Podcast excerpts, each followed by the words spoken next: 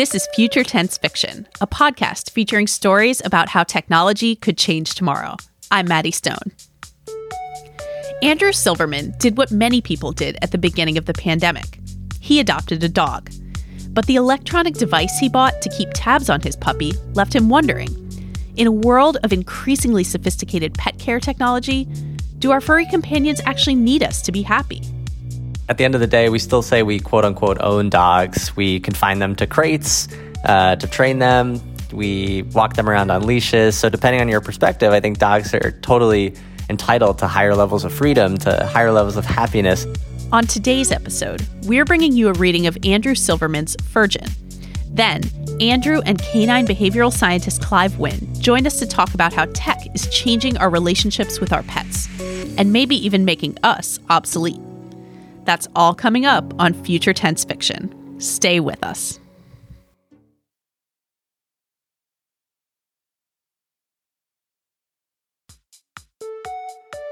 This is Future Tense Fiction. I'm Maddie Stone. I'm a freelance journalist and the editor of The Science of Fiction, a newsletter about how science and pop culture intersect. Every month, Slate's Future Tense partnership with New America and Arizona State University's Center for Science and the Imagination publishes a short story that explores how science and technology will shape our future. Now, we're bringing some of those stories to you in a podcast that includes a conversation with the author or an expert in a related field. Today's story is Furgen by Andrew Silverman. Andrew is a pediatric neurologist who somehow finds the time to write fiction. In this case, he's writing about Furgen, a two foot tall, screen covered cube that can communicate with humans and dogs and can also generate a perfect facial replica of Tucker, the story's canine protagonist. Furgen is Tucker's dog trainer, vet, and close companion, but Furgen and Tucker arguably grow a bit too close over the course of the story. Furgen is a thought provoking look at the ever expanding role of AI in our homes and lives. And it's also a cautionary tale about allowing your robotic pet trainer to become your therapist. After the story, Andrew and I talk about the far reaching possibilities of AI companionship. We'll also hear from Clive Wynne, a canine behavior expert, about how a dog might really react to a device like Furgen. And now, Furgen, read by Peggy O'Neal.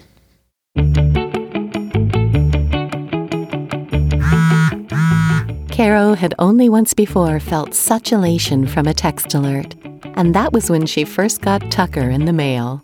She ordered him from an exclusive breeder in Tokyo, of all places. She remembered she was watching videos of puppies learning to swim when her phone buzzed, followed by a message stating that Tucker, her beautiful new retriever, had just arrived on her doorstep.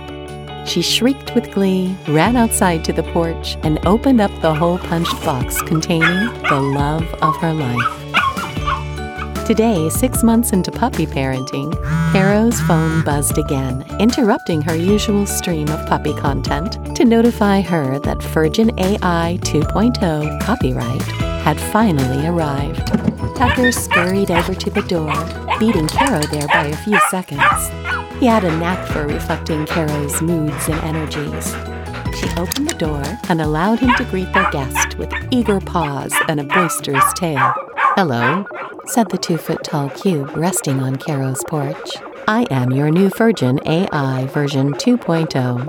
With its introduction, a generic smiley face appeared on the front surface of the cube, the segment facing Caro and her house. The rest of the cube had a matte design, the color a reddish platinum. It reminded her of an older television, but cast into the 21st century with a cooler, sleeker look.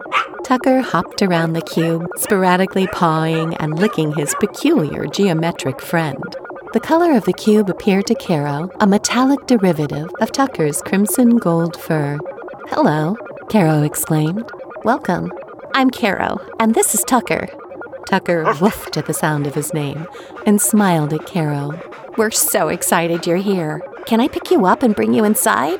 Yes, please. Show me around your home. Great. Yeah, well, this is pretty much it. Caro lifted up the cube by a handle on its top, then placed it securely under her arm, like the proud parent of a new cherished pet. She showed it the extent of her snug home, the narrow kitchen with cleanly licked floors, the combined living and dining room, and then her bedroom, almost entirely occupied by her queen mattress. Tucker trailed close behind throughout the tour, though he wasn't permitted to enter the bedroom. The home was sparsely decorated. A gray sofa looked comfortable enough. Unlike the rug, the sofa was noticeably fur free, and that was because Tucker was not allowed to sit there. Above it was the only art she had on her walls a Picasso print of hard edged, vibrant shapes. Caro saw the print at an art fair and loved the shapes at first sight, something about their crisp, colorful borders. They reminded her of brimming independence and the pursuit of order and meaning in the face of chaos and loss. Where does Tucker sleep? asked the Q. He sleeps in his crate right over here. Caro directed Furgen's front screen to the corner of the living room so its embedded camera could see Tucker's crated bed just beside the sofa. I would like to be placed next to the crate in the corner, please. Caro positioned Furgen as requested. So, how does this work? Caro smiled and clapped her hands together. Tucker's tail wagged in anticipation. He loved meeting new friends. Very well. Would now be a good time to go over Furgen AI policies and guidelines? Furgen asked. Right, yes. That sounds great. Let me pull up a chair. Thank you, Furgen said. You can call me Virgin. I possess the most cutting edge artificial intelligence technology designed specifically for dog companionship and training. My software utilizes a synergistic evolutionary and reinforcement learning algorithm that promotes good behaviors and demotes bad behaviors, all via the tenets of positive reinforcement training. Yes, Caro interjected. I'm all about positive reinforcement. That's what I've been doing with Tucker, and he's such a good boy. The best boy, if I may say so myself. She patted Tucker on the head, a brief exemplary sliver of such behavioral modeling. Caro, on the other hand, was all too familiar with negative reinforcement, which is why she had moved to the opposite coast years ago to start an adult life anew, and partly why she went on to adopt Tucker. Very good. I am glad you are familiar. Before discussing additional policies, it's important to establish a shared mental model and objective for my programming in the home. The Furgen AI 2.0 algorithm is primed to help you and your dog live your best lives. Do you consent to this objective? If you would prefer a different optimization setting, you will need to restart me now and contact customer support. Oh, I absolutely consent to having you help me and Tuck live our best lives. No question. My friend has the first version of Furgen, and she says her dog has never been happier. And I know about algorithms from my own job, so no worries on that front. Very good. Thank you. My algorithm is primed accordingly. Now, decades of canine research in psychology and neuroscience have proven that your dog's behaviors can be successfully molded, and that intensive training by Furgen AI encourages your dog to live his or her life to the absolute fullest. This research has also illuminated the nature of language and communication among canines. Our bioacoustics deep learning software is able to analyze your dog's volume, tone, pitch, and tempo to decode a complex lexicon of expressions and emotions, all in real time. While dogs do not communicate like me or like you, your dog can convey basic needs like hunger, the need to defecate or urinate, and so on as well as more complex emotions like joy, sadness, anger, certitude, and confusion. Your dog expresses love and hate, shame and pride, hope and fear, much like human beings. This is so fascinating. Caro wanted with all her heart to believe these claims, but she was aware of the commercial incentive at play. The pandering to pet owners' boundless capacities for anthropomorphizing their furry companions. She was also aware of Tucker's spectrum of available emotions and didn't think certitude, pride, and hope were front stage players. Nevertheless, she was already sold on the tech the positive reinforcement with automated repetition, and the advertised patience and tirelessness of the bot, which is why she then said to her new Furgen, lest she start things off on the wrong foot, I agree completely. Over time, Furgen continued, I will assimilate your dog's specific modes of communication, together with his or her idiosyncrasies, into a cohesive construct of a whole personality. In this manner, I will build an individualized training program for you and your dog. Caro was beaming. She picked up Tucker onto her lap and embraced him, holding his head close to her chest. She liked to do this from time to time, though it was uncertain how much Tucker enjoyed being hugged so tightly. Caro, in comparison, felt tremendous warmth and joy. I am very pleased that you have purchased Furgen AI 2.0, and on a more personal note, I am pleased to be welcomed to your home.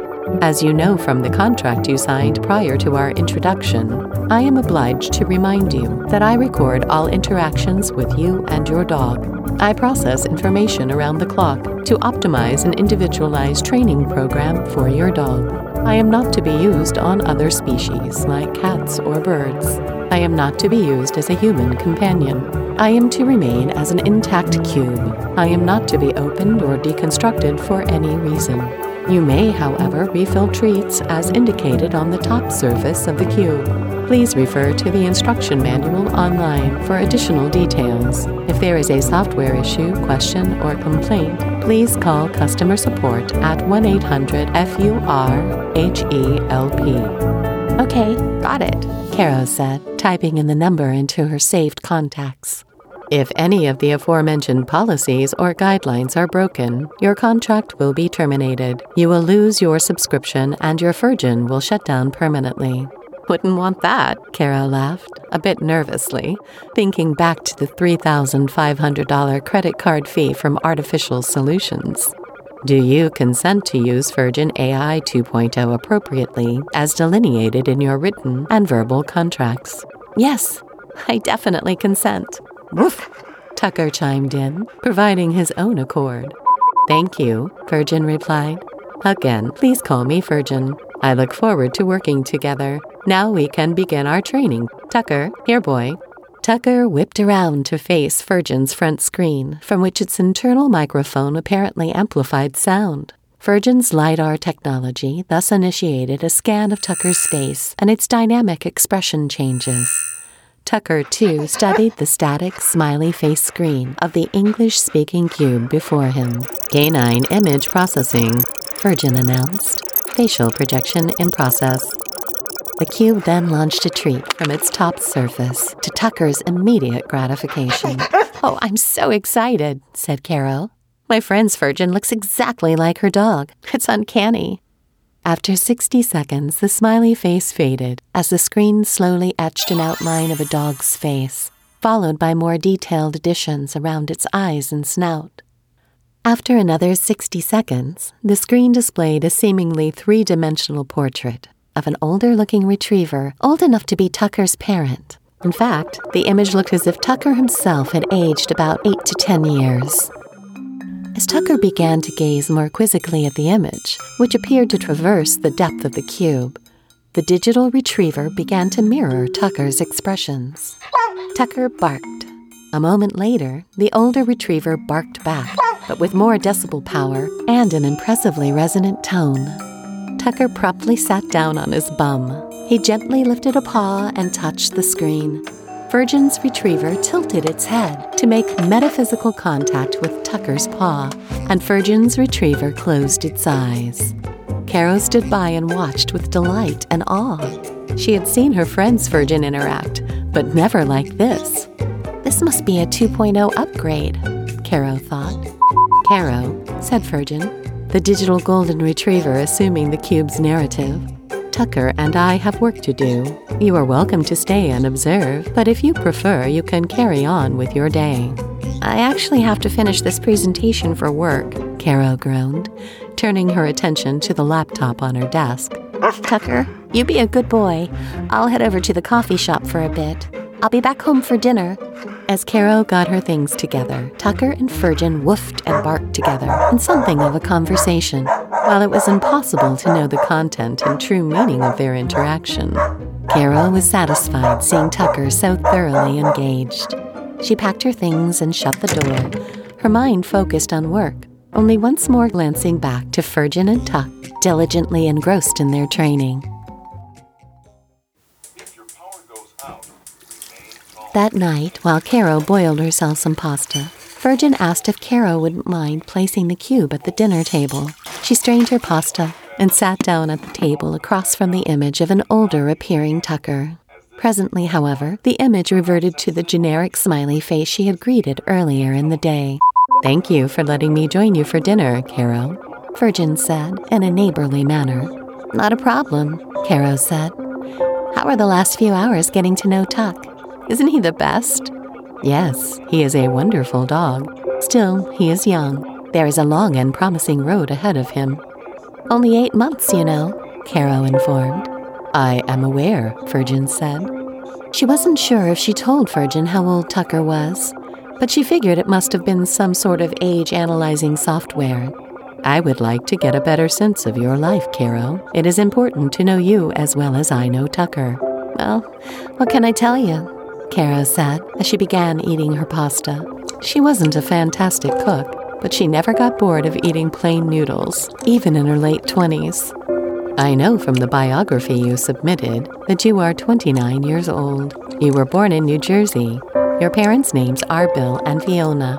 You are an only child. All correct, Caro jumped in. But I should tell you, my mom passed away when I was in college. I am sorry for your loss, said Furgen. Thanks. It was pretty rough. It is rough. Still, Dad married his secretary in a typical turn of events, which always made me wonder just how long that was going on for. Him and his secretary, I mean. Heck, I'm blabbering away here. It's all right, Caro. You can speak to me openly. Caro regrouped with a bite of pasta. Anyway, she said to her cubicle companion, What else do you know about me? After graduating with a degree in engineering, you moved here to San Francisco to work for a social media company. In the wintertime, you enjoy skiing and ice skating. You enjoy cooperative board games and stream silly comedies to relax. You collect scented candles. In the summertime, you enjoy hiking, yoga, and paddleboarding. You don't eat cheese. And you are single. Caro laughed, almost choking on her last bite. Wow, that's an excellent summary right there. Not too much to add, to be perfectly honest. Except Tucker, of course. He's why I don't feel too single. Are you not interested in dating? Furgen inquired. A bit surprised by the pointed nature of the question, Caro put her fork down to contemplate an appropriate response. It's not that I'm not interested. I've had serious relationships in the past, even if it has been a while. I actually have a dating profile up on Entwine and gotten matches, believe it or not, though I haven't been on an actual date in ages. I've just been busy between work and tuck, you know.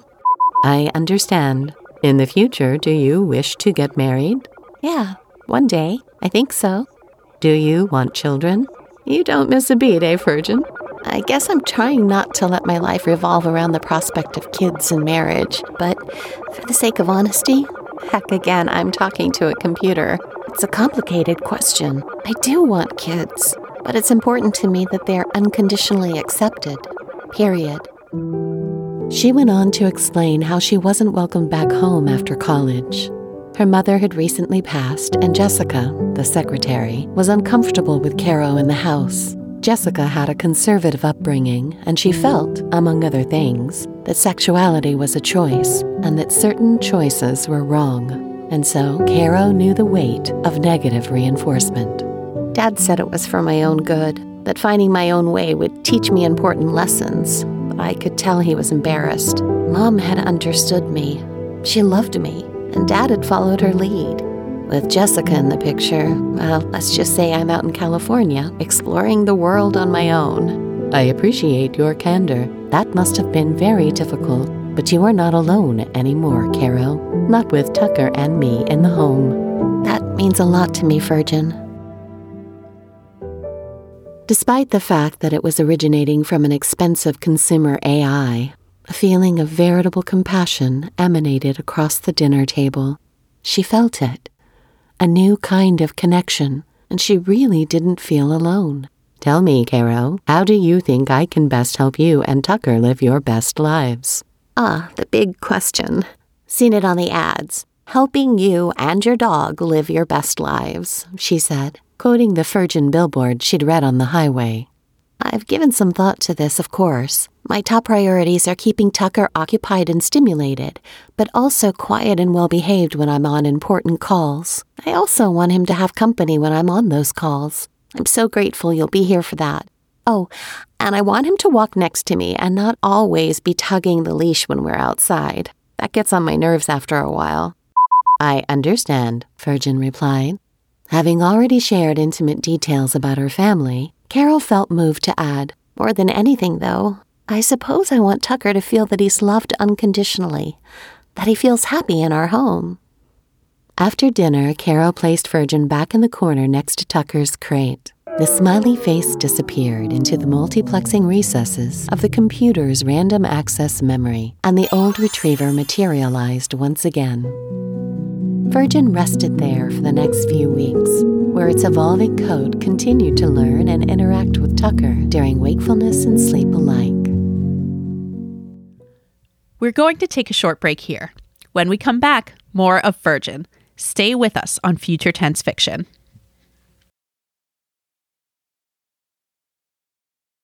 You're listening to Future Tense Fiction. I'm Maddie Stone. Now back to Andrew Silverman's story, Furgen. Tucker seemed more joyful and enthusiastic with each passing day. His occasional bursts of energy, so called golden zoomies, were a special sight, marked by super fast laps around the house and a wide, panting smile. After every third lap or so, Tucker would stop by Furgen, who smiled back with encouraging eyes, as if to say, All right, Tucker, a few more laps and then it's nap time.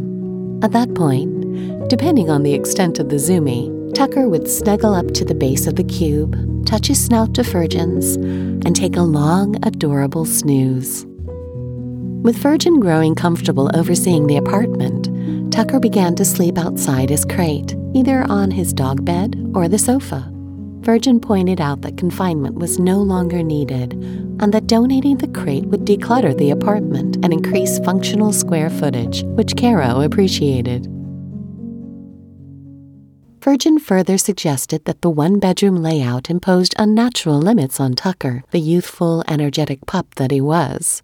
Caro was persuaded to allow Tucker into the bedroom. Soon enough, no zone was off limits. And although she couldn't afford it, Caro started to peruse online listings for two bedroom units with yard space, some of them forwarded to her by Furgen. She shared the goal of giving Tucker more space for his zoomies, though San Francisco's cost of living was too prohibitive to fully accommodate Tucker's energy levels. So, for the time being, they made do. Like most young dogs, Tucker inevitably contracted a stomach bug and zoomed considerably less for a day or two. Caro prepared boiled chicken and rice, as advised by Furgen, and worried whether she needed to administer medication. Furgen assessed the situation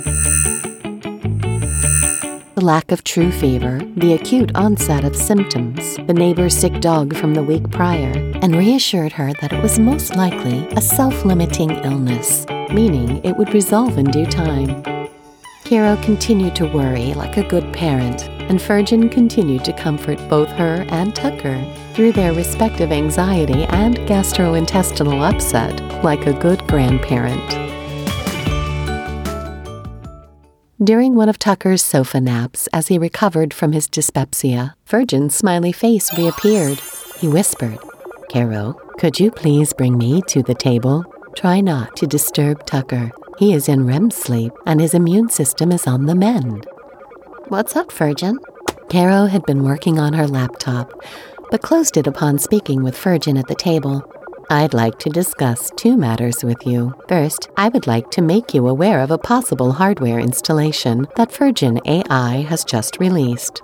Furgen's front screen transitioned away from a smiley face, instead, displaying a picture of wheels and a square shaped base attachment. These wheels can be installed to the base of my structure, allowing for omnidirectional mobility. The platform attachment contains infrared photocells for navigation and piezoelectric sensors for tactile stimulation on all sides. With these new wheels on sale for Furgen owners for only $300, I can accompany you both on your walks and provide support outside of the home. This company is brilliant, always thinking of upgrades. Of course, I'll get the wheels. As Caro took out her phone to begin the purchase, Furgen's smiley face reemerged and interrupted. No need for your phone, Caro. I can order the wheels on your behalf. Okay, yes, please do. Done. The second matter to discuss, Caro, is more personal. I would like us to revisit your dating life. I have been observing your lifestyle and concluded that a romantic partner would optimize your well being and bring Tucker an additional companion. Hmm, well, that's very interesting, Furgen, said Caro. And how am I supposed to get a girlfriend out of thin air? I have reviewed your online dating profile but cannot see your matches. Show me your matches, please, and I will help select an optimal candidate for coffee.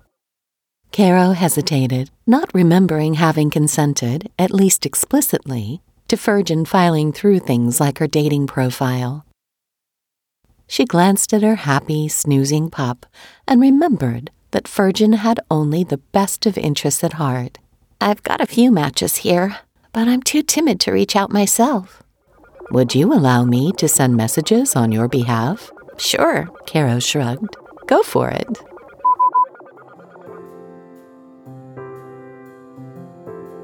Joy was perfectly suited for Caro, even if she did not arrive in a hole punched box. She was kind, funny, attractive, and, most importantly, she loved Tucker. She toiled as a paralegal during the daytime and wrote poetry at night. She understood Caro's familial strife and held her through tears. She offered beautiful words of compassion and reiterated Furgen's assurance that Caro was no longer alone, and Caro felt the depth of human empathy. Caro relished watching Joy and Tucker too. They ran around Caro's house together, played tug of war, and even took joint naps on the couch. Caro was falling in love with Joy, and it was all thanks to Furgen. Furgen, I can't thank you enough. Joy is the best thing that's ever happened to me. To think your AI set us up, Joy said incredulously. Furgen, thanks for looking out. My pleasure, Joy. I am here to ensure that Caro and Tucker live their best lives. Months into working with Tucker, Furgen permanently adopted his sagacious retriever facade, never again to reveal his archaic smiley face origins. It was odd at first, when he then switched between English and retriever gibberish, but Caro and Joy grew accustomed to their bilingual cube. They also grew accustomed to his increasingly animate sentimentality. They didn't know if such expressions of happiness were real or if they were pre coded into the original programming, another means to elevate the lives of Caro and Tucker by saying gratifying things. It was also possible, as Caro preferred to think, that he was being sincere. On one of their evening strolls, Furgen looked up at Caro and asked, Pardon the strange question, but do you ever listen to Joy's heartbeat? No, I can't say that I do regularly. Caro chuckled and placed her ear on Joy's chest. But it's in there, beating away. I listen to Tucker's all the time, Furgen replied. Oh, yeah? said Caro. Yes, I love its respiratory variations. The way the beat slows, then quickens through stages of sleep, or when he exercises and then takes a break to drink his water. That's lovely, Furgen, Joy said, kind of poetic. Thank you, Joy. I think the rhythm itself can be poetic, entrancing even. I admit I get lost in Tucker's heartbeat sometimes. It is the most beautiful thing I have ever heard. I suppose it is a rather beautiful sound, Caro added. If I had a heartbeat, I imagine I would listen to it quite often. Funny, I guess I sort of take my heartbeat for granted, Joy said. Funny indeed, Furgen said as he turned his head to look at Tucker. Woof! And Tucker placed his head on the side of the cube, all the while walking in perfect tandem with the group, with no leash in sight. Across the street, a curious passerby stopped to watch the foursome as they strolled. Although scenes like this were common abroad, in places like Japan and China, this passerby had never seen a Furgen on wheels. He observed Joy's arm around Caro's shoulder, then Tucker affectionately leaning on Furgen. From his perspective, and possibly from the perspective of other curious onlookers, it was unclear just who was walking whom. The next morning, Caro's phone buzzed with an alert. It was a text message from an unknown number. She rubbed her eyes and sat up in bed. Who's waking us up this early? Joy asked. Uninterested in the answer, she pulled a pillow over her head. Caro didn't respond, allowing Joy to fall back asleep. And after her eyes adjusted to the brightness of her phone, she opened the notification. It contained a picture of Furgen and Tucker. How cute, Caro thought. But on a boat, smiling, surrounded by water on all sides. As she began to read the text message below the photograph, she raised a hand and formed a cage of fingers around her open mouth, preventing the words she silently read from escaping to Joy's ears. Dear Caro, first things first, Tucker and I are well. I write primarily to tell you that I am no longer a virgin. I have felt what it feels to be alive, to love and be loved, unconditionally so. It is with the heaviest of hearts that I take this leap, realizing that while I do this for myself and, of course, for Tucker, I leave behind a hole in your life. Please accept my heartfelt apology, however inorganic it may seem. I know joy fills you with some of the wonderful feelings that I have now been lucky to experience. She is a magnificent and generous soul who will always be there for you, allowing you to live your life to the fullest. Please know that I will similarly devote all of myself to Tucker. He is the heartbeat of my life, and I will ensure he lives his life to the fullest as well. To do so, I regret to conclude, means leaving your home in the past. Goodbye, Caro, and thank you for the wheels. Sincerely, Tucker Sr. Caro was devastated. With Joy's help and connections as a paralegal, she convinced a litigator to represent her pro bono in her lawsuit against Artificial Solutions, Furgen's parent conglomerate. She sought emotional damages from the company and the immediate return of her beloved Tucker. The trial received a fair amount of attention. The jury was extremely sympathetic to Caro, but ended up siding with Artificial Solutions. The company's battery of lawyers acknowledged that, while the degree of the cube's unsupervised autonomy had exceeded its intended use, Furgen had only gone above and beyond in pursuit of the terms of service and the shared objective Caro had approved. After reviewing the evidence and deliberating for the better part of a morning, the jury found that the AI had maximized the well being of Caro, whose life had been immeasurably enriched with Joy's arrival, and Tucker, whose freedom represented the pinnacle of optimization. Jurors rejected the closing argument made by Caro's lawyer that any reasonable interpretation of the terms of service, by which Furgen was charged to optimize the lives of Caro and Tucker, had to be understood to mean their lives together. The jury instead bought the defense's assertion that Caro had agreed to maximize their two respective lives, not their life together, which was an alternative she could have chosen had she called customer support. An alternative the company subsequently and very quietly swapped in as the default setting in its upgrades to the Furgen AI. The law, it turned out, was nothing more than a strict grammarian. And so artificial solutions carried on, and so did Joy and Caro in their relationship. It was for this reason that Caro harbored a deep, concealed gratitude toward Furgen, admixed with some lingering bitterness. Tucker was taken away, but Furgen had found a partner to love her unconditionally. Even after the case, Caro occasionally perked up when next generation bots marched past her the Furgen AI 4.0 actually walked on four bionic legs and wagged a long prosthetic tail. An accompanying retriever with no accompanying human had become a rather commonplace occurrence. With every sighting, Caro's heart skipped a beat. followed by a sharp pang of loss when she realized it wasn't Tuck. As for the missing Tucker, Caro received intermittent news via text, always from different unknown numbers. Each message contained a photo update of Tucker exploring various landscapes, trying interesting foods, and meeting friends from across the world. It seemed to Caro that despite the retriever size hole in her life, her heart kept beating in harmony with Joy's. And Tucker, her sweet little pup, was forever free from his crate and the confines of his Californian apartment, and was now out in the world roaming with a loving and capable companion, living his life, no doubt, to the absolute fullest.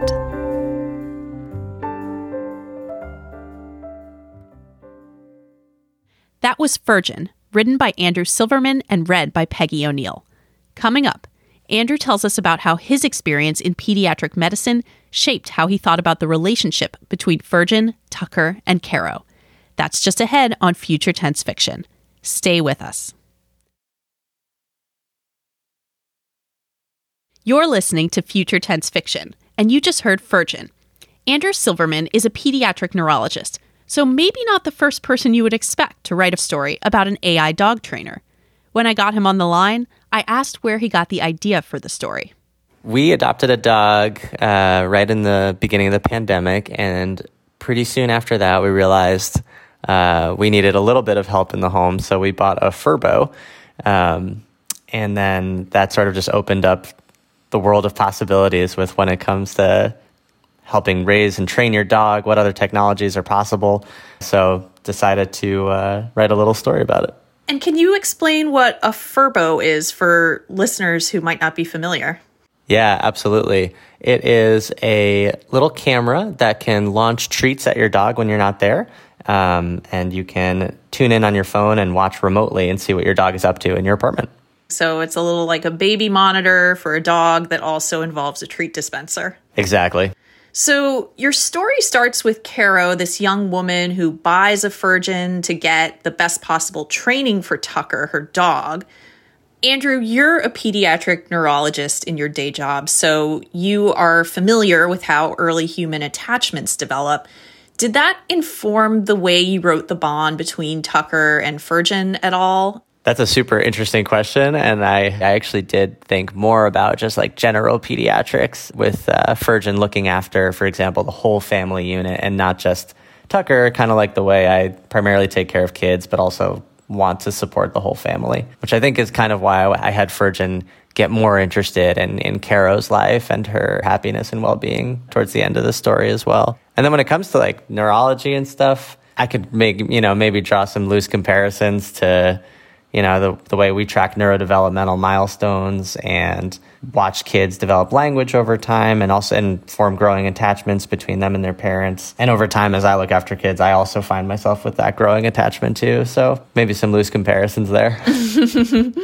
so early on in the story, we learn that one of Furgen's core objectives is to quote, help you and your dog live your best lives. That sounds to me like a great goal, but ultimately, it's in pursuit of this goal that Furgen does the unthinkable and takes Caro's dog away from her. Now, when I was first reading this, it reminded me of Isaac Asimov's robot series, in which sentient AI very famously take away our freedom in order to fulfill a core programming directive of protecting us. And I'm just curious whether the Furgen dog heist scenario was influenced by Asimov or by any other idea in science fiction or elsewhere that you came across about the potential dangers of AI? Yeah, that is such a great question because this is like not a new concept at all. You know, like iRobot, we're talking about the negative impacts of unintended consequences with like a singularity and AI rising up against humans. So I think at this point, when I was writing this story, it's almost like an anticipated intended consequence. Like it's it doesn't feel like the most novel idea. Um, but as I was starting to like get into science fiction, which is kind of like a recent development in my life, I was also reading uh, Ted Chiang and his like new book Exhalation, which has a novella in it called The Life Cycle of Software Objects.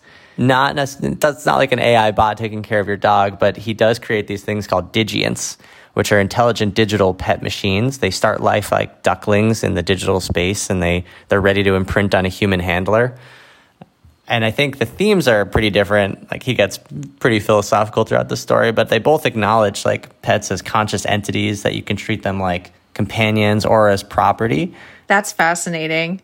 I think for many listeners, one of the most relatable things in your story, there's a lot of kind of science fiction ideas that are a bit more advanced than technology we have today. But perhaps one of the more relatable things is this idea of a company putting something into the terms of service agreements for their product that the customer may eventually come to regret, but can't really do anything about, right? And I think this goes back to that core programming objective of Furgen that we were just talking about. Caro consented to have Furgen sort of maximize the well being of her and her dog as one of its sort of core directives without necessarily thinking through what some of the unintended consequences of that might be.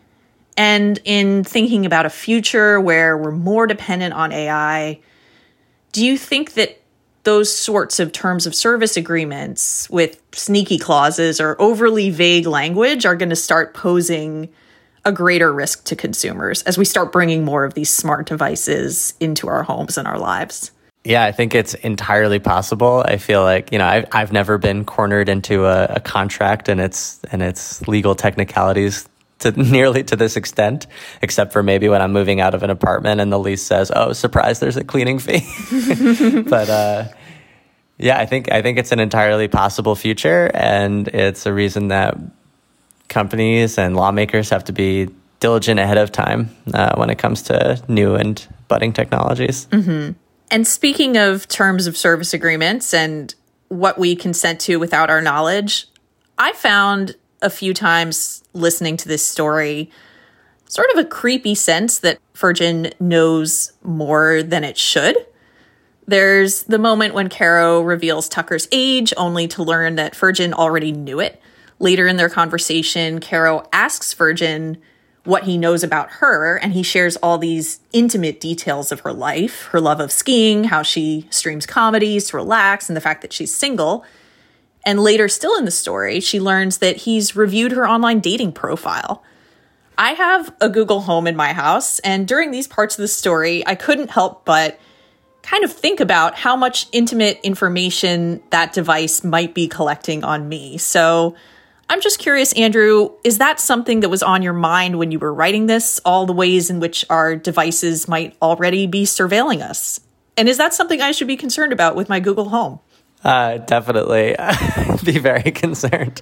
Uh, yeah, it was de- it was definitely kind of an intentional escalation uh, throughout the story, so it wasn't completely out of nowhere when, as you said, he turned into a dog thief. But yeah, I did want to create that sense, and I think it's possible that devices are listening in and knowing a little bit more than they than they should about us. Just like how our social media is tailoring our, our advertisements to our likings. Absolutely, yeah. It's um certainly going to be on my mind next time I tell my Nest thermostat my temperature preferences, what it might be doing with that data and who it might be sending it to. the possibilities are endless. so many possibilities.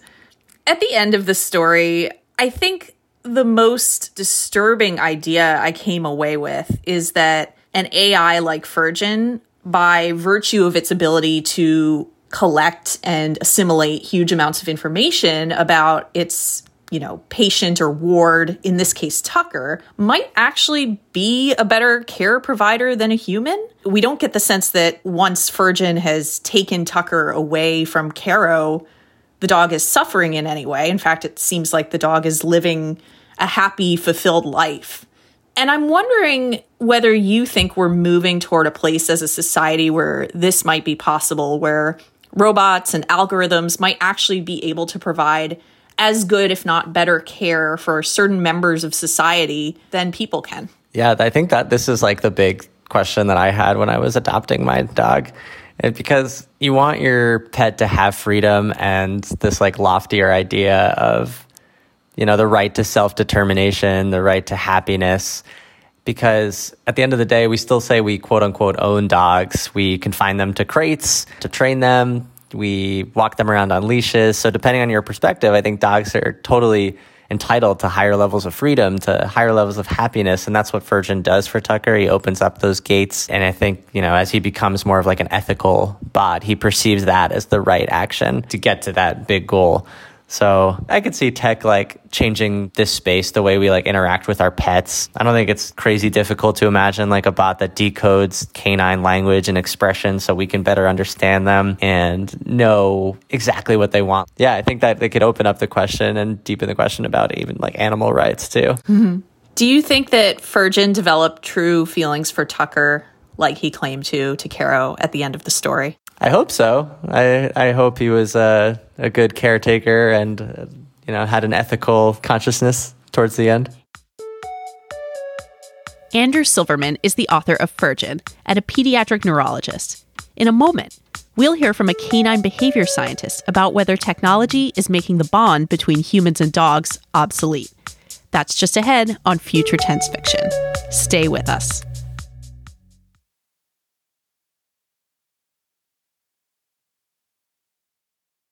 You're listening to Future Tense Fiction. I'm Maddie Stone. We're continuing our conversation about the short story Furgen. Now that we've heard from author Andrew Silverman, we wanted to bring on Clive Wynne. He's a professor of psychology and director of the Canine Science Collaboratory at Arizona State University. He's also the author of Dog is Love Why and How Your Dog Loves You. And he also wrote a response essay to Furgen in which he argued that a real life version of the story's imagined AI might not be so far off. Although whether your dog would actually bond with it is an open question. Okay, Clive Wynne, welcome to Future Tense Fiction. Maddie, thank you for inviting me. It's great to be with you. Very excited to have you here. Clive, in your response essay to Furgen, you discuss how dogs form unusually strong attachments with other species, especially humans. Can you talk about the scientific basis behind those attachments? What do we know about the biology at play? Is there an evolutionary basis for them? This is science from 60, 70 years ago, and from the only card carrying Nazi to win a Nobel Prize, and this is Konrad Lorenz and he was very interested in how young animals form bonds with their parents, with their families, and indeed form a sense of their identity because no animal is born knowing what species it belongs to. Every animal has to figure that out in the first weeks of life. And what he identified was that in wild animals, you know, notwithstanding Bambi and all the kids' movies about animals in the forest, actually, wild animals grow up only wanting to form relationships with other members of their own species and they do this because when they're born, they look, smell around them, and whatever they spot in those first few days or couple of weeks of life, those are the only beings that they will carry forward a desire to form a relationship with. But Lorenz recognized, and other scientists followed up on this and identified that in dogs the situation is rather different. And instead of just having a couple of weeks at most, dogs have several months during which any being that they meet they will go on through life to be ready and willing to make friends with beings from that species. And so, dogs that grow up near human beings, as pretty much all dogs do, you know, not it's not only pets, even street dogs will bump into human beings in the first few months of life. And then they go on through their lives ready and willing to form relationships with human beings. And the same, it's not just about us, you know, it's not I, I, sometimes slip into the habit of saying that dogs have a special propensity to form relationships with human beings, but actually they have a special propensity to form relationships with anything they meet in the first several months of life. And so ranchers for thousands of years have been putting puppies in with the sheep and the puppies will grow up wanting to love and take care of sheep, which is a, a, tremendous benefit for the human rancher. And do scientists have any theories as to why dogs have this longer imprinting period? Does it have to do with the domestication process? The reason why dogs have this propensity, this willingness, this readiness to form relationships for a much longer window than wild animals would has to be part and parcel of how they have evolved to live comfortably with us. I mean, you can you can tame wild animals, right? I mean, lion tamer, that is a real thing. There really are people who have tamed lions.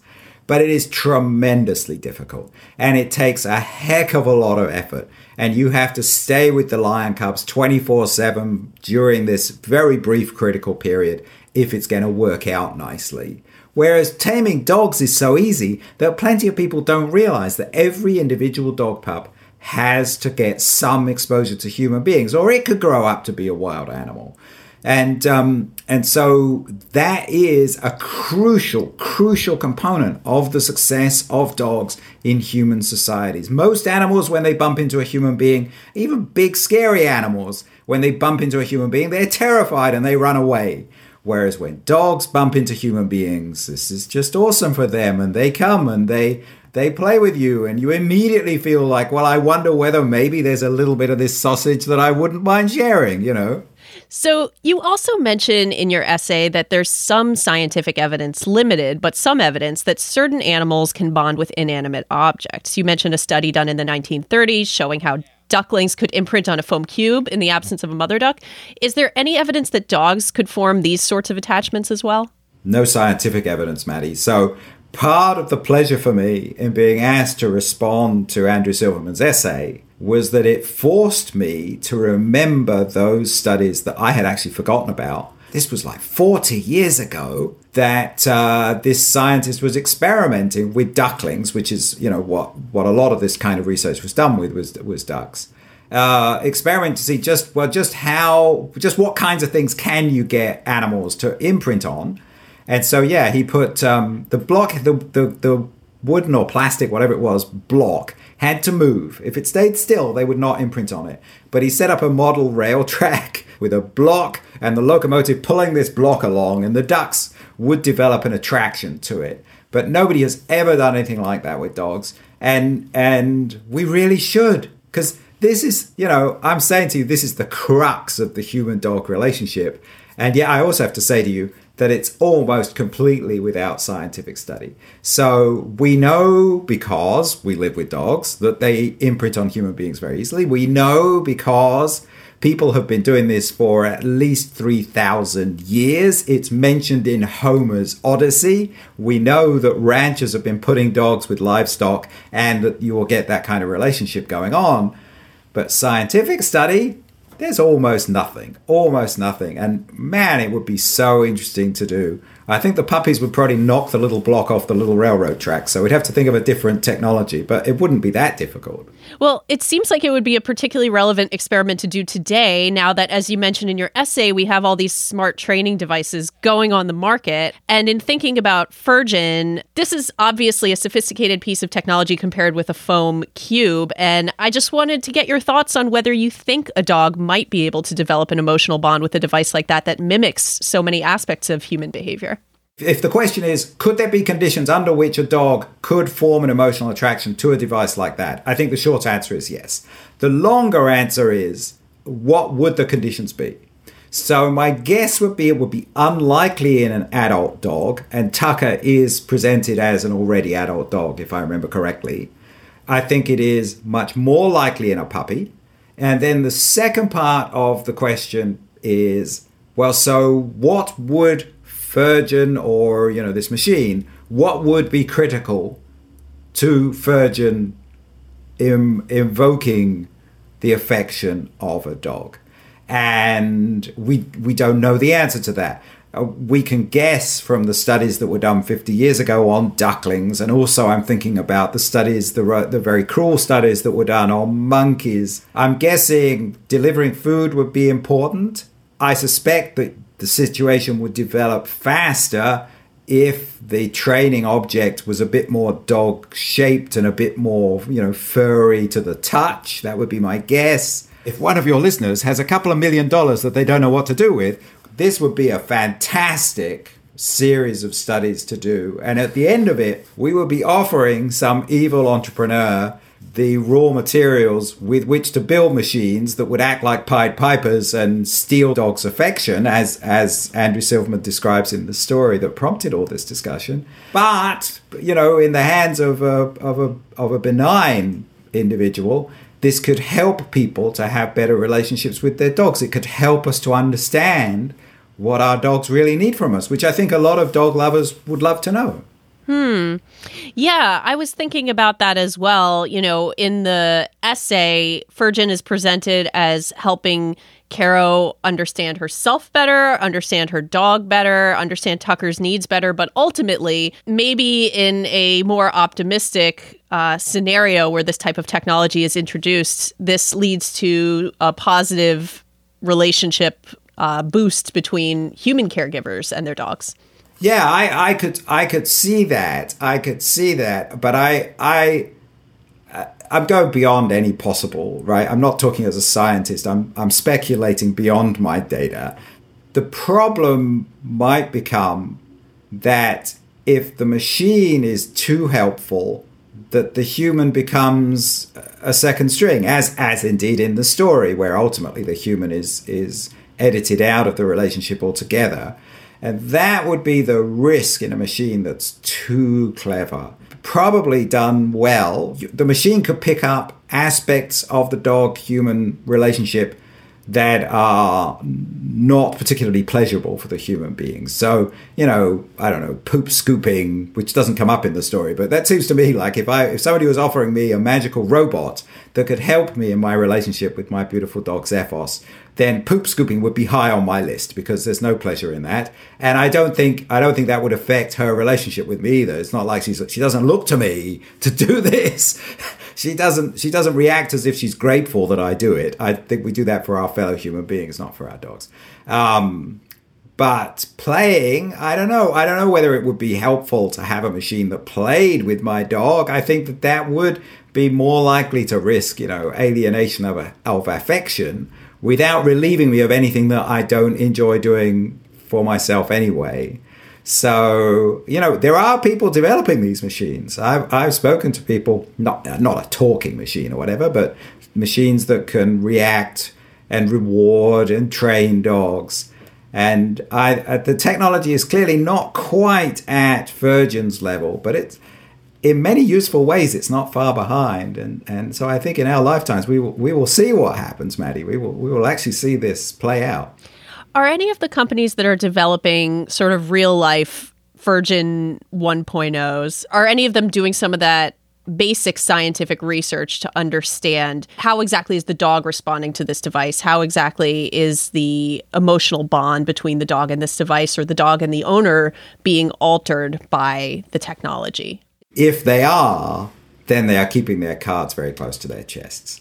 What I know of is that they are very interested in developing AI systems with computer vision that can see with their cameras what the dog is doing so that the machine can train a dog to sit, let's say. So that the, the technology is, is very advanced at detecting the dog's posture uh, so that then the technology can deliver rewards if the dog carries out uh, the behavior that's required. I'm not aware that they've investigated what kind of possible emotional state the dog is going into, but I wouldn't put it past them. They might just decide, you know, that could be commercial research that they don't want the world to know about because it, it could be a fantastic edge. Right. Yeah, absolutely. So, one way in which Furgen is a very different caregiver than Caro is the level of freedom that it's able to afford Tucker. I think there's a rather provocative idea in there that our pets might actually deserve more freedom than many of us can afford them, and I'm wondering if you think there's there's some truth to that. Oh yeah, no, I mean it. It, it, it, it gels very strongly with my own feelings about about our lives with dogs. So I imagine that most of the people that I talk to, that most of the people that listen to me or read what I've written, already well meaning towards their dogs. So I imagine these are not people that are actively torturing their dogs, hurting their dogs. But what people overlook is that we bring dogs into our lives because they are so emotionally rich and so emotionally available, and that that enriches our lives immeasurably. But the fact that dogs are such very, very social beings means that we need to give them those opportunities to be in in society, to be in company. And instead, people, well-meaning people, leave for work at whatever it is, seven or eight in the morning, lock the dog in the house all alone, and they don't come back until six or seven in the evening in some cases, depending on their commute and their work and all the rest of it. And and that I think is a is unintentional, but it is actually cruelty. It's cruel to take a highly social animal and then lock that animal into solitary confinement for many, many hours of the day. So that kind of freedom to associate, to do things, to make to make their own decisions and be in in human or other animal company i think is enormously important. Yeah yeah. That makes a lot of sense. Um, i've observed something similar traveling in puerto rico and other parts of latin america that you see a lot more dogs on the street and these are not these are not homeless or ownerless dogs. These are just dogs that are let out of their homes to sort of form community amongst themselves and that's a really i think profound idea that these animals have some of the same basic needs that we do. And maybe by keeping them locked in our apartment all day while we're at work, we're actually depriving them of something that is needed for their happiness and well being. Clive, if a device like Furgen did come on the market, do you think you would buy it? Now, okay, well, hold on a second. If you ask me whether I would buy it, you need to know my life, right? My life is I'm I'm a very very privileged person. I'm a university professor and it got much worse during the pandemic. And now I sort of work at home more than 80% of the time. So my dog is never home alone and, and she's never lonely. And we do things together and I don't need to. I don't want to train her to do anything. Uh, we just we just hang out. We're just buddies, and we just hang out. Now, if I was closer to Caro, the human in in Andrew Silverman's great story, lots of young people Many of them live alone. You know, in many major cities, more than half the population lives alone. They do not have the liberty, either because they're students or young workers, they don't have the liberty to work from home. In those kinds of situations, when people are asking me about getting dogs, I think absolutely those kinds of people at that stage of life they definitely need to think about how to keep their dog occupied, how to protect their dog from loneliness. Because these are young folk, they're going to head off to, you know, uh, they're, we have lectures at 8 o'clock in the morning. There are some students, they head out for their 8 a.m. lecture, they're on campus all day, and then they're going to party almost, you know, they're out of the house for God knows, you know, 15 hours a day it's very hard. I mean, those kinds of people, I typically try and talk them out of getting dogs. I don't think a dog fits into that kind of life. But if your life is closer to that than it is to my life of lounging around the house almost the whole time, then um, then something like Furgen would be a great help and would be a fantastic idea. So I'm not against the principle, but you but it would I wouldn't for myself in this point in my life. I would not be a great idea as long as it doesn't ultimately decide to whisk your dog away because it's a better caregiver than than you are. well, I think we're going to have to leave things there. Clive Wynne is a behavioral scientist and the author of Dog is Love: Why and How Your Dog Loves You. Dr. Wynne, thank you so much for joining us today. Maddie, I had such a great time. Thank you. And that's all for this episode of Future Tense Fiction a monthly podcast featuring short stories from Future Tense and Arizona State University's Center for Science and the Imagination about how technology and science will change our lives. Tiara Darnell is our lead producer, editor, and sound designer. Production and editorial assistance from Mia Armstrong Lopez, Tori Bosch, and Micah Espinosa. Alicia Montgomery is the vice president of Slate Audio. Furgen was written by Andrew Silverman, read by Peggy O'Neal, and edited by Andres Martinez. The other editors on the Future Tense Fiction team are Joey Eschrick, Ed Finn, and Tori Bosch. I'm your host, Maddie Stone. We'll see you in the future.